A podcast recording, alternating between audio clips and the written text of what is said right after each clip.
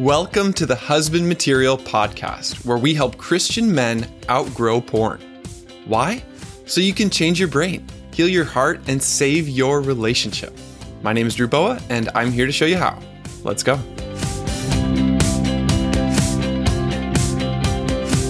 Hey man, thank you for listening to my interview with John and Lucas Fort, the co authors of Father Son Accountability. We are going to talk about what it can look like for a father and son to open up to each other about deep, vulnerable topics related to sexuality, like pornography and temptation and attraction and unwanted behaviors.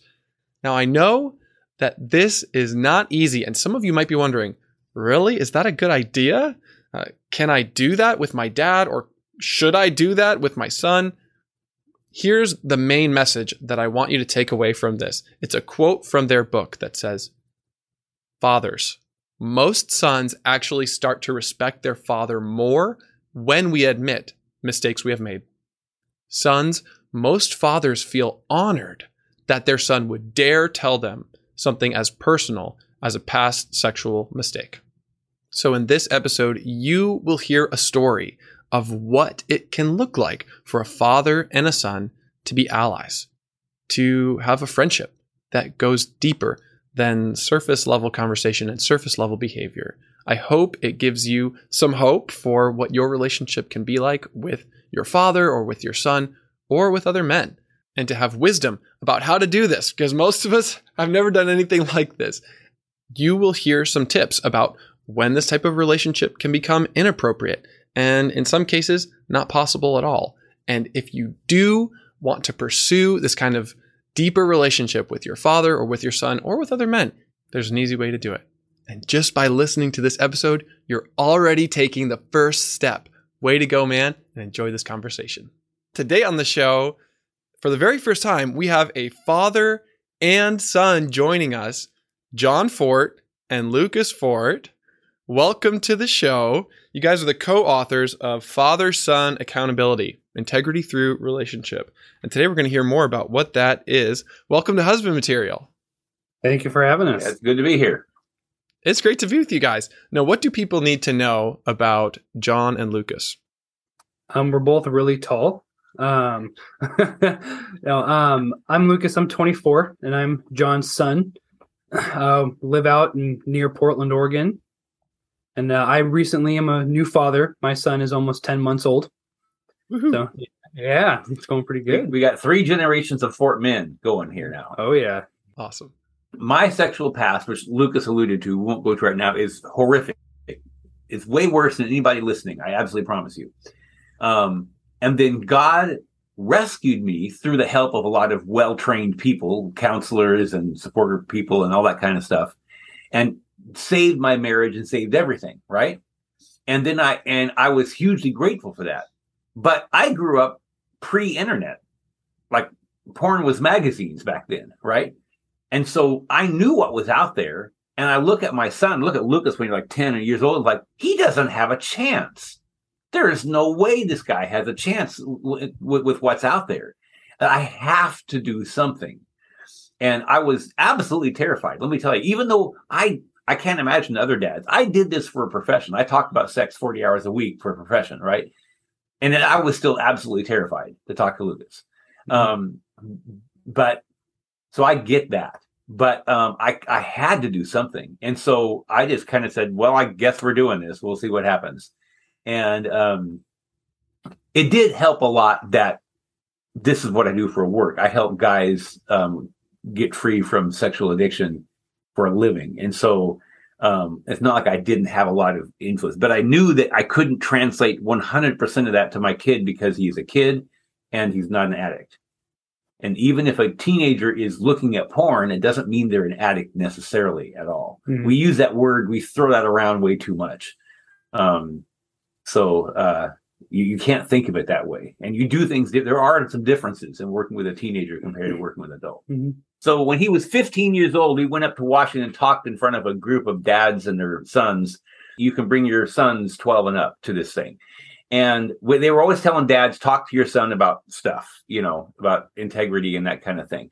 And I was going there for work because I work in this area. And I kept thinking, they're not telling the dads what to say. They're just saying, talk to them. And so I asked Steve Delaney, he's the, the head of the organization, said, Can we, my son and I, just come and just show people what we do? So that's how this started. But the problem is, we only had an hour and there was way too much to say. Mm-hmm. So I started writing a handout.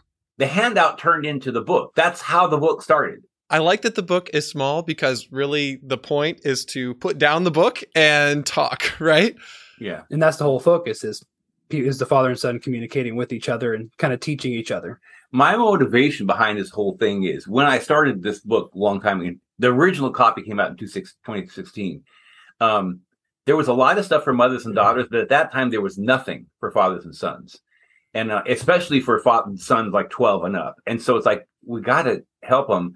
So my goal was to get dads talking to their sons. And what I found is dads are terrified of talking to their sons. But once you give them just a little bit of help, they're actually really good at it. Mm-hmm. And so that's that's what where this comes from.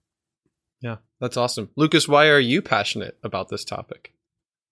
Well, I'm passionate about it just from seeing how my dad is as a as a man, as a father, as a husband. Um, seeing kind of where, where he came from and his background to where he is now and teaching other people and to me it's been super motivational. It's just there's many people that have gone through similar things as him that didn't turn out doing what he is. And to me i just have the absolute utmost respect and love for him. And so that was something for me that like it, seeing that happen. And then on top of that is seeing how there are other fathers and sons that you could kind of tell that this information was lacking um, just in their own knowledge. And so kind of having that motivation of well hey we talk about it. I i know what we're talking about i see what my dad's doing and how great he's doing and it's like well i want to be a part of it. I want to jump in and help other people um, kind of be able to do what we do. Because if you know we came from where we came from and where my dad came from and if we're able to be so solid then i think anyone can. And, now interesting lucas the the, or, the name of this organization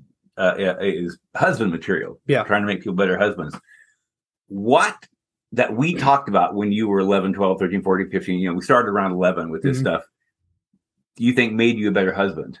Oh, well, the f- first and foremost, absolutely was the uh, uh, emotional awareness, um, because that was something that we had to break down um, and learning how to understand my own emotions and understand someone else's emotions as well and how to communicate without coming across as rough or abrasive or coming across overly sweet and not hitting the point. Mm. So kind of finding that middle ground and that balance. And 100% that's been the number one thing because with my wife Lauren, um, that's one thing is that you know her background had not nearly as good of communication. So I was kind of sort of the cornerstone for that, bringing that in and helping her learn how to do that. And of course, seeing you and mom uh, communicate so well as well has been a, influence too. But definitely that emotional awareness, and that's something that we really, really harp on uh, when we talk about the book. Yeah. And see, that's one thing dads don't understand is the key of this is emotions. Mm-hmm. It's not sex. It's not porn. It's emotions. That's the key to the whole thing. So sexual integrity is from emotional awareness and knowing what to do with your feelings. Mm-hmm. So really, it's not about revealing all the sexual details. It's about getting to those core emotional triggers. Yep. Yeah. Yep. Yeah. Mm-hmm. Yeah. You do. We do have dads and sons talk about the mistakes they're making and that kind of stuff, but that's not the focus. That's not the mm-hmm. center focus of things. Sounds like the center is connecting at a heart level. Right. Mm-hmm. That's why it's called integrity through relationship. Mm-hmm. John, you mentioned some of the fears that come up. What are some of the common fears that men have about talking with their dads or about talking with their sons. Yeah, yeah. So we interviewed a bunch of Christian parents, including dads, and a bunch of Christian teenagers uh, about three years ago. Be Broken did. And parents, so dads are included in this, the fears they have are it'll create distance between me and my son. It will, that's one fear. It will, um, I'm I'm afraid that my son will find out about my past. That's a big one. Okay, it's um it's going to be too much work. Mom's never said that, but a lot of dads like, I this is just too much work. That's why we did this book. We're trying to make it easy. Mm-hmm. You just read it together. It's like ten minutes or less, and then ask each other this these questions. There's, there's no there's no thinking involved, uh, and um, so so that's what dads are, are afraid of or I'll ruin my son's innocence. That's another one. We asked a bunch of Christian teenagers, this is boys and girls, but it's all the same. And it was anonymous. And they wrote in a we said, Why do you not talk to your parents about sex? So this includes your dad. And they could, there was no multiple choice. They could write anything they wanted. Of all of them, there was only two things they said. They either said, um, My parents, my dad won't understand how I feel, or I'll get in trouble for what I say, or even for what I ask. I have a question about sex. I remember I was nine years old and I heard some teenage boys talking about masturbation. They, they didn't use that word. I don't remember what they said, but I know now that's what they were talking about. And I was afraid to ask my dad, so I tried to ask my mom, and she freaked out. She didn't get mad at me, but she was like, ah, you know. And I realized it is not safe trouble will happen if I talk to my parents about sex, if I ask them. And so I never did again. And that was the beginning of really bad things in my life because I started going to porn and older teenage boys to talk to ask them questions about sex. That's what kids are afraid of. What happens is is when you talk the way this book is talking about, it actually makes the relationship closer because the kid realizes, oh, my dad does understand how I feel. And when my dad tells me his messed up sexual past, then oh, he does know what I'm feeling like, and I'm not getting in trouble. And then they end up getting closer. In fact, more than anything else, we hear dad say, This book made me and my son closer than ever before. Mm-hmm. Lucas, what was it like for you talking with your dad about sexuality? Well, yeah. So, I mean, number one, it all it all started in the backyard because my dad's way of introducing it was let's go do yard work. So we're doing yard work, and then all right, so I'm gonna ask you these questions. Like, oh boy. Um, and so it kind of became that thing of all right, dad asked me to do yard work. Well, I guess I know what we're talking about. Um, but but no, it was uh it, it was really interesting because like he was saying, um, I definitely was afraid of what his reaction would be when I opened up about stuff that happened to me or that I was experiencing or feeling.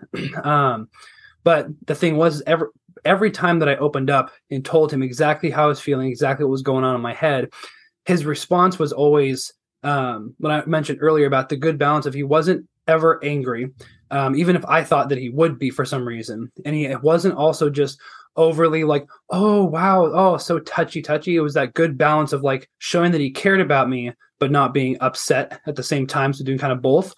Um, and the big thing for me was that on top of him accepting everything that I said and being like, yeah, I've been validating my feelings, and what's going on. He would also share info stories from his side and for things that happened to him in the past.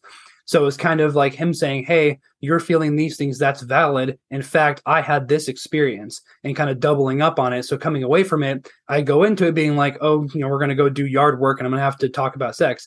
And then it comes away from it being like, Wow, no, we actually both were opening up about stuff and we both were it was it was a two-way street. It wasn't just me talking and him listening and saying, well, this is right or this is wrong. It was validating each other's feelings and what was going on and saying, hey, you know, we I understand what's happening, you know, basically letting me know you're not wrong for feeling this, you're not wrong for thinking this, but instead being like, okay, well, you know, let's understand why it is you're doing what you're doing and why you're feeling it.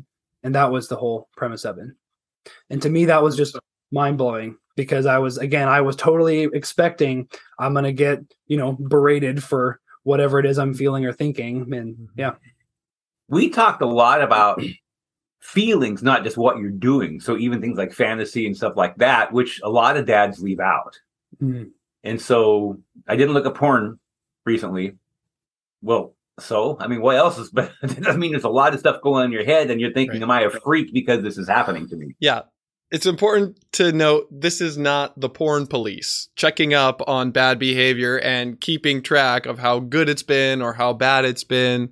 Uh, this is going deeper into the inner world, right?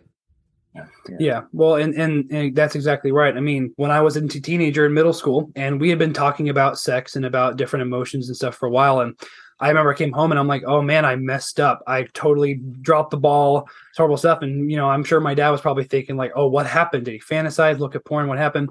And I'm like, ah, there was a girl that was wearing short shorts and I caught myself looking at her and, oh, I had looked away and I felt so bad. And he's like, well, what'd you do with those feelings? Did you do? I'm like, well, no, I just looked away, but I felt bad that I even noticed. He's like, well, okay, you're you're a man. This biologically, that's okay. That's what happens. And so that that was the whole thing. Is like, you know, me even feeling comfortable. And that's there could be boys out there you know young men that feel bad because they do something as minor as that and they feel oh no i messed up. I'm so horrible. I'm impure when that's simply not the case. And so it, and i wouldn't i wouldn't have brought that up to him and talked about it if it weren't for our communication and our you know communal emotional awareness and everything. That wouldn't have happened mm-hmm. otherwise.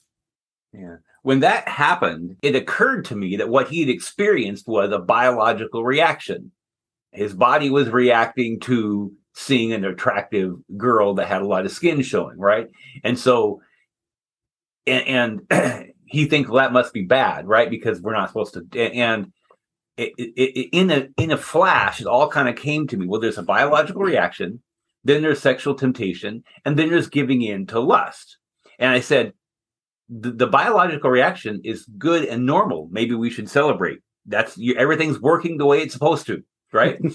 and then temptation is yes, maybe you're tempted to keep recalling that and imagine her naked or masturbate to thinking about it or go look at porn or whatever.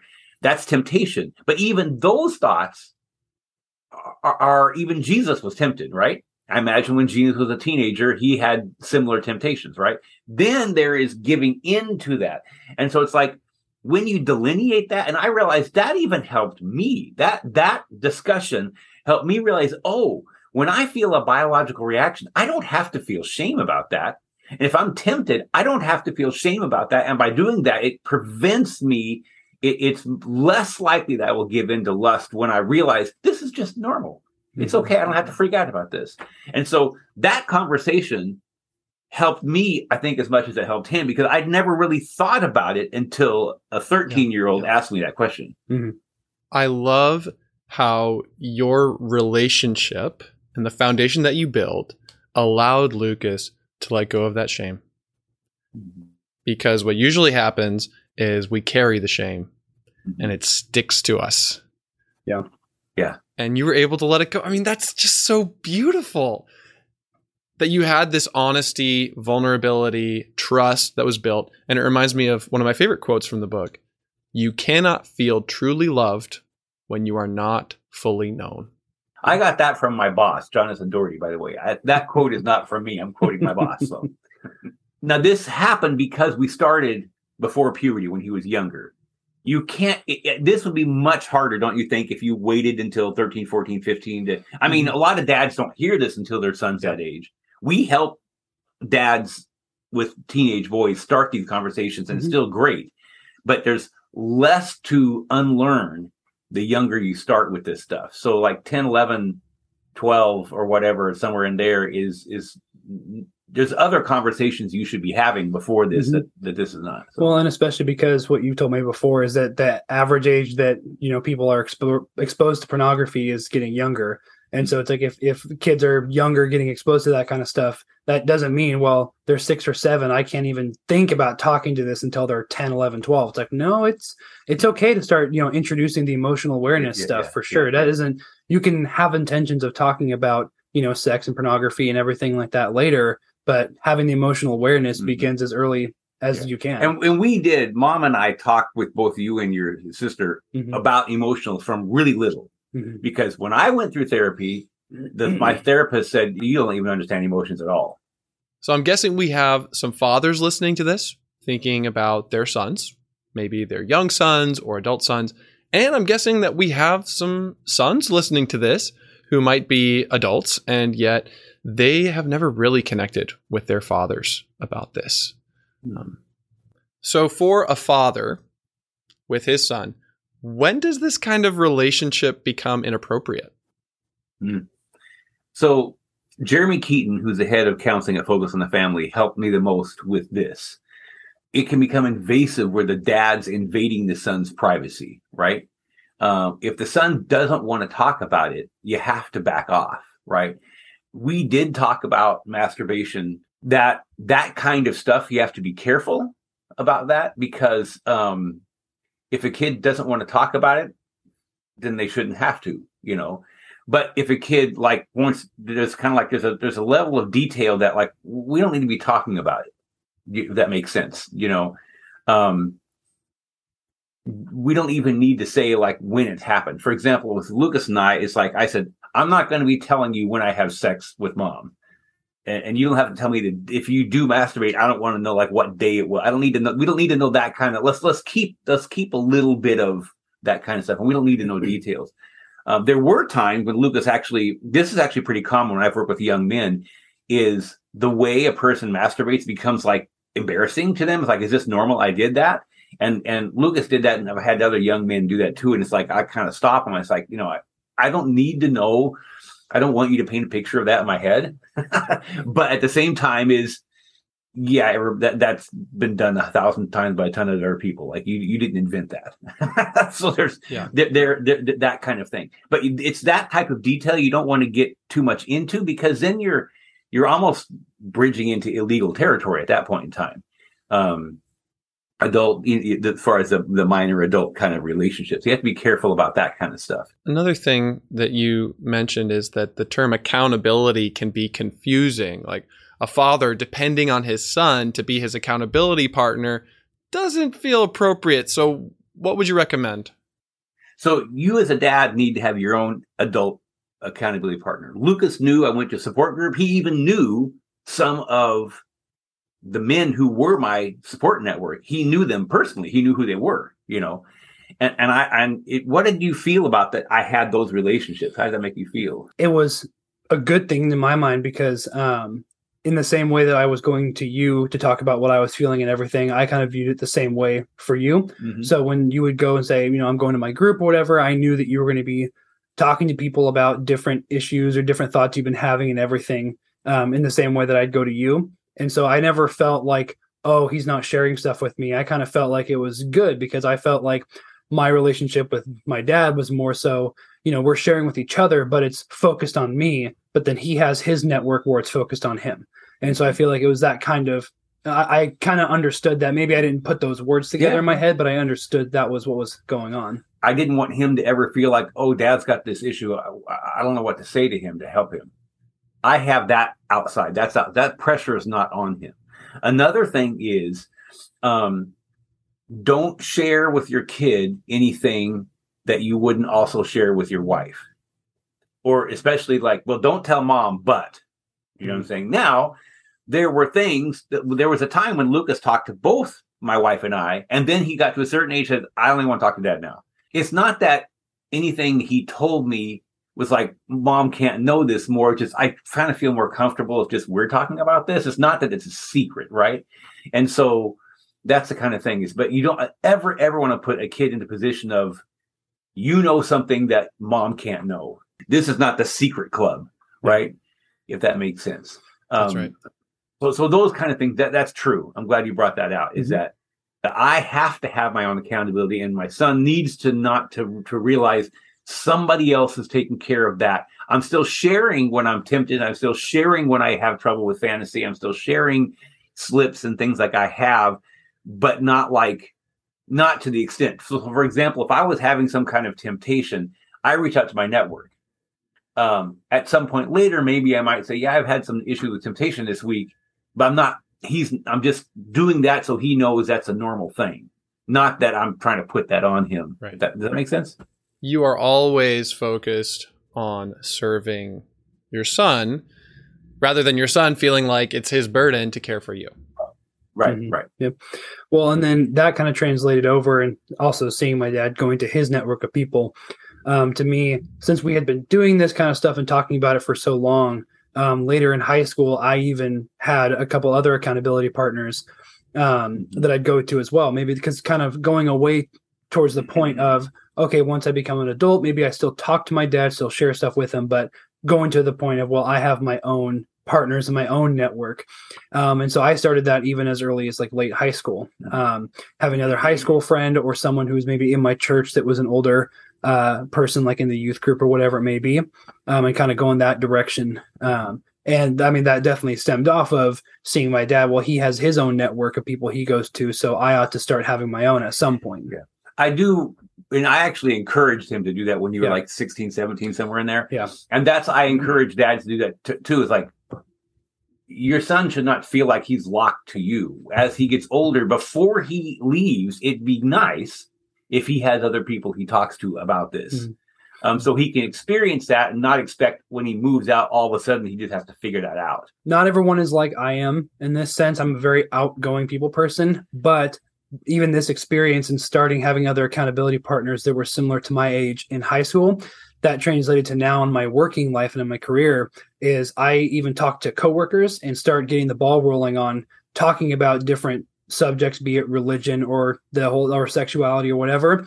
And that's one thing that I have that I enjoy is kind of getting people to, you know, feel like they don't have to bottle stuff up. And if someone ends up wanting to be open with me and everything, great. If not, no worries. And I keep it work appropriate, you know, but I still feel like I try to kind of bring that those conversations and that openness and everything anywhere. You, you crack me up. You you'll know somebody for 20 minutes and get them talking about their porn use. Um, but- Usually it stems off because I, I I I'll misspeak sometimes. I'll be like, "Oh, what does your dad do?" I'm like, "Oh, he works in the porn industry." I mean, no, no, he doesn't work. He he, he gets people away from porn. Sorry, that's not. And usually they're like, "What now?" so, but So you've been doing this for years. You've been training people on how to form really deep, meaningful father-son relationships that are healing and growing and developing sexual maturity. What are some of the most important tips to keep in mind? I think one of the most important things to me, at least, is um, to understand that this is not about uh, like punishing bad behavior. Um, so when any father's opening up to their son or any son's opening up to their father, is it's not about pointing out, well, you did this thing wrong, and we're going to focus on that. Like that's definitely a big one. Um, that's something I've seen. I know that my dad's seen as well a lot. Is fathers, you know, getting used to, well, we're trying to get rid of the bad behavior, right? It's like, well, no, it's trying to lead them into good behaviors and learning how to do other things that are healthy and better for themselves rather than this and understanding that what they're doing is biologically okay and good in fact but we're not trying to punish them wanting to do these things and i think Mhm. that's something that's really important big tip Yeah, the relationship is more important than behavior. So all teenage boys are going to struggle with their sexuality. None of us adult men manage our sexuality perfectly, and neither will our sons. Okay, but the relationship is important because let's say that they, your your son struggles and never really does very well. If you ruin your relationship over that, then what have you got? Mhm. You know what I'm saying? Because I've had dads who've gone through Gateway to Freedom, which is Be Broken's um, men's intensive weekend for recovery from sex and porn addiction, and who've had sons in their 20s and bought this book and gone and done this with their 25, 26 year old. Okay. Because they said, I never did this with my son and I want to. Right. Um, so, so, but they can do that because they didn't destroy the relationship. So you can still help your son after he's 18 if you maintain the relationship. And so that's the big thing is is is that that has to come first. It doesn't mean you just say, well, whatever you do, son, is fine. That's not what you're saying. But whatever that means for you and your son, that has to be the most. So you got to do, you got to invest in that relationship a ton. Mhm. Um, another part of that too is what i was talking about of you know um, not getting upset at the bad behavior but on top of that is you know leaving room for your son whatever age he is is that if there's a a way that he's the father is communicating that the son doesn't like is asking you know okay so you know how do you feel about this? How did that make you feel? And if the son ends up saying i really don't like the way that this is making me feel. I don't like the way that you're talking about this or this kind of thing is having the room as a dad to understand okay i gotta need to, i need to back off a little bit or you know maybe the son is saying well i feel like you're you're lecturing me rather than helping me and that kind of stuff. So being open to criticism from your son and you know like my dad was saying not letting that ruin the relationship is being willing to be okay well we're both learning and you know mhm, mhm. And also being willing to apologize. Yeah. One of the most healing things my dad ever said to me was that he did a really lousy job of teaching me about sexuality.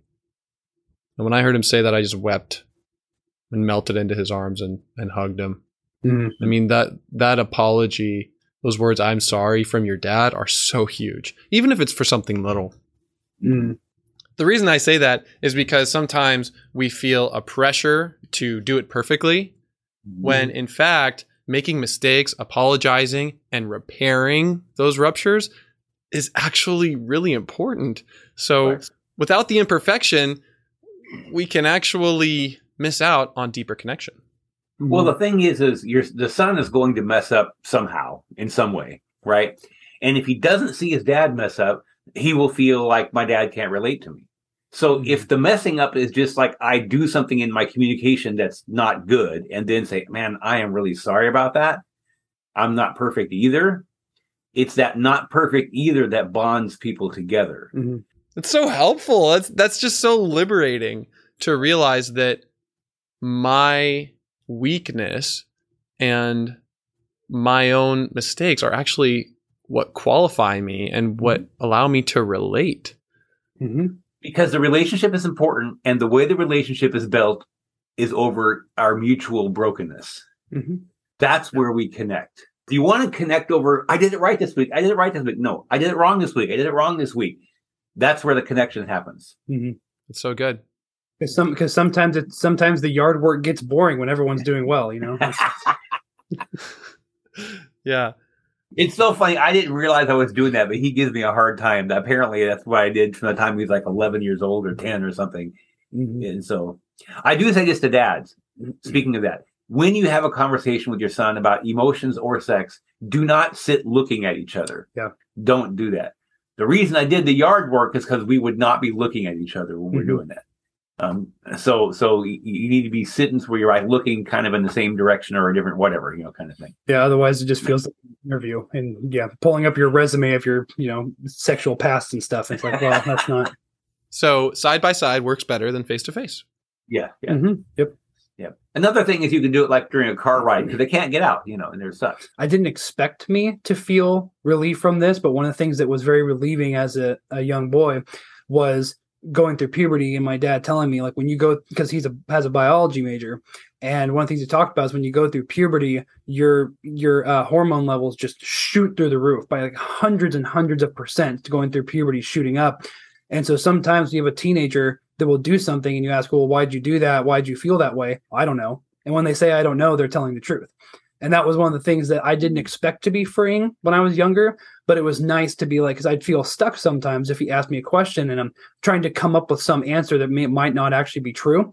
Um, but him telling me like, you know, oh well, that's like that. You it makes sense that you don't know. I if if, I, if my hormone levels were jumping like that too, I wouldn't know either. Yeah. And so it's like that was you know Yeah. w- one of the things as well Yeah, for the- sure. The But- first year of puberty, nothing works. It, the hormone levels go up depending on what research you look at, anywhere between 1500 and, and 4000 percent in like a mm-hmm. year. And that's a tidal wave. And the prefrontal cortex, which is a part of your brain that helps you moderate both your feelings and your sex drive, doesn't fully develop till you're 25.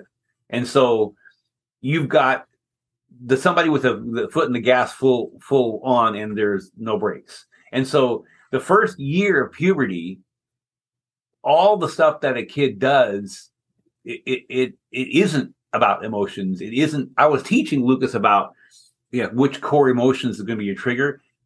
The first year of puberty, everything's a trigger. it's mm-hmm. like there's the, you're you are a trigger. You know what I'm saying? So like that first year, you're just trying to get through that. And so I had taught him about the emotional stuff, but that one year, like none of it made any sense. Mhm. Like like almost to the day, a year after, it started to make sense. Oh wait, wait, wait! I'm realizing that when I have this feeling, I'm more likely to be tempted or want to act out. Right. But that year of puberty, just throw it all out the window. We're just we're we got the foot in the gas. We're just trying, you know, not to get in a wreck. Um, so if we if you think about it that way, like yeah, we're gonna do the best we can. Yeah. It's validating. Mhm. Yeah, it was. Lucas, at this point, you are in your 20s, you're a husband, you're a father. Looking back, what is the result in your life now because of your relationship with your dad?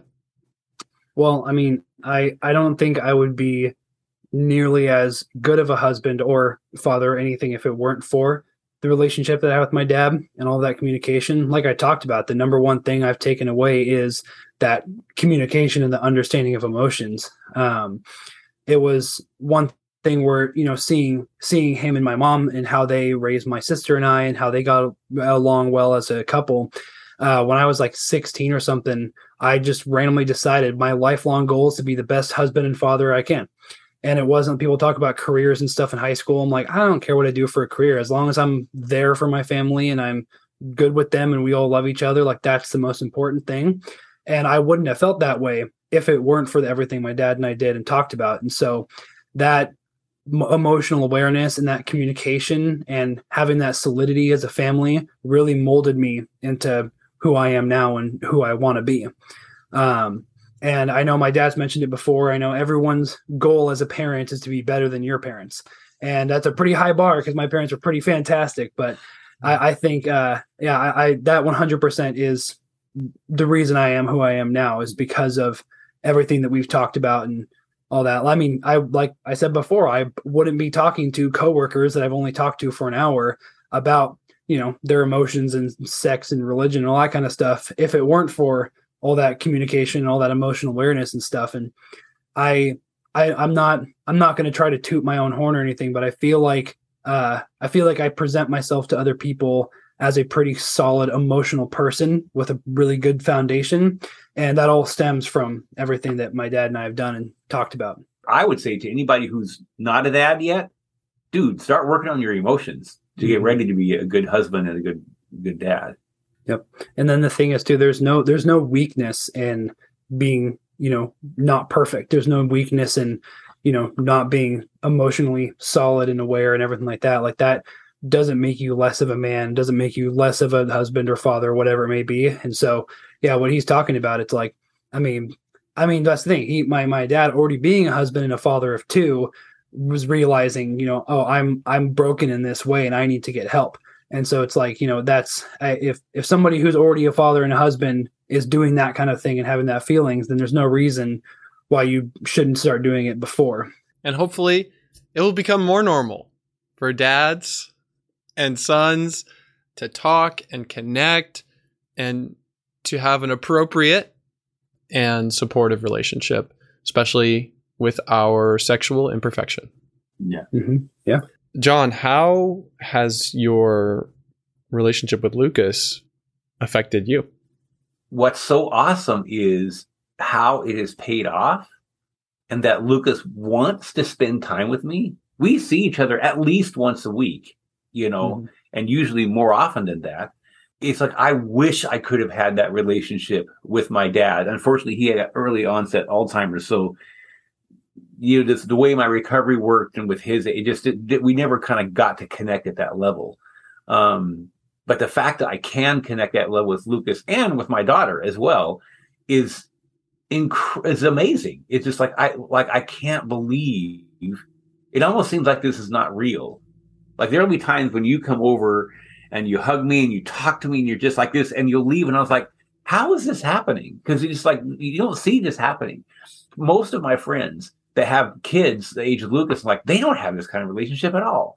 And sometimes I'm like afraid to talk to them because it, like they start feeling ashamed that they just that their relationship with their adult kids is just is just okay, you know. But um, you know, this is like we we're who we want to hang around with. It's just really mm-hmm. unusual. It's like and and at Lucas's age, he's more you know, we're kind of more friend like, you know I'm saying? You do different stages of parenting and you get to this stage and it's like I don't give him advice hardly ever anymore. He doesn't need advice anymore. We just hang out and have fun and talk. We still talk about our feelings and things mm-hmm. like that because why wouldn't we? Yeah.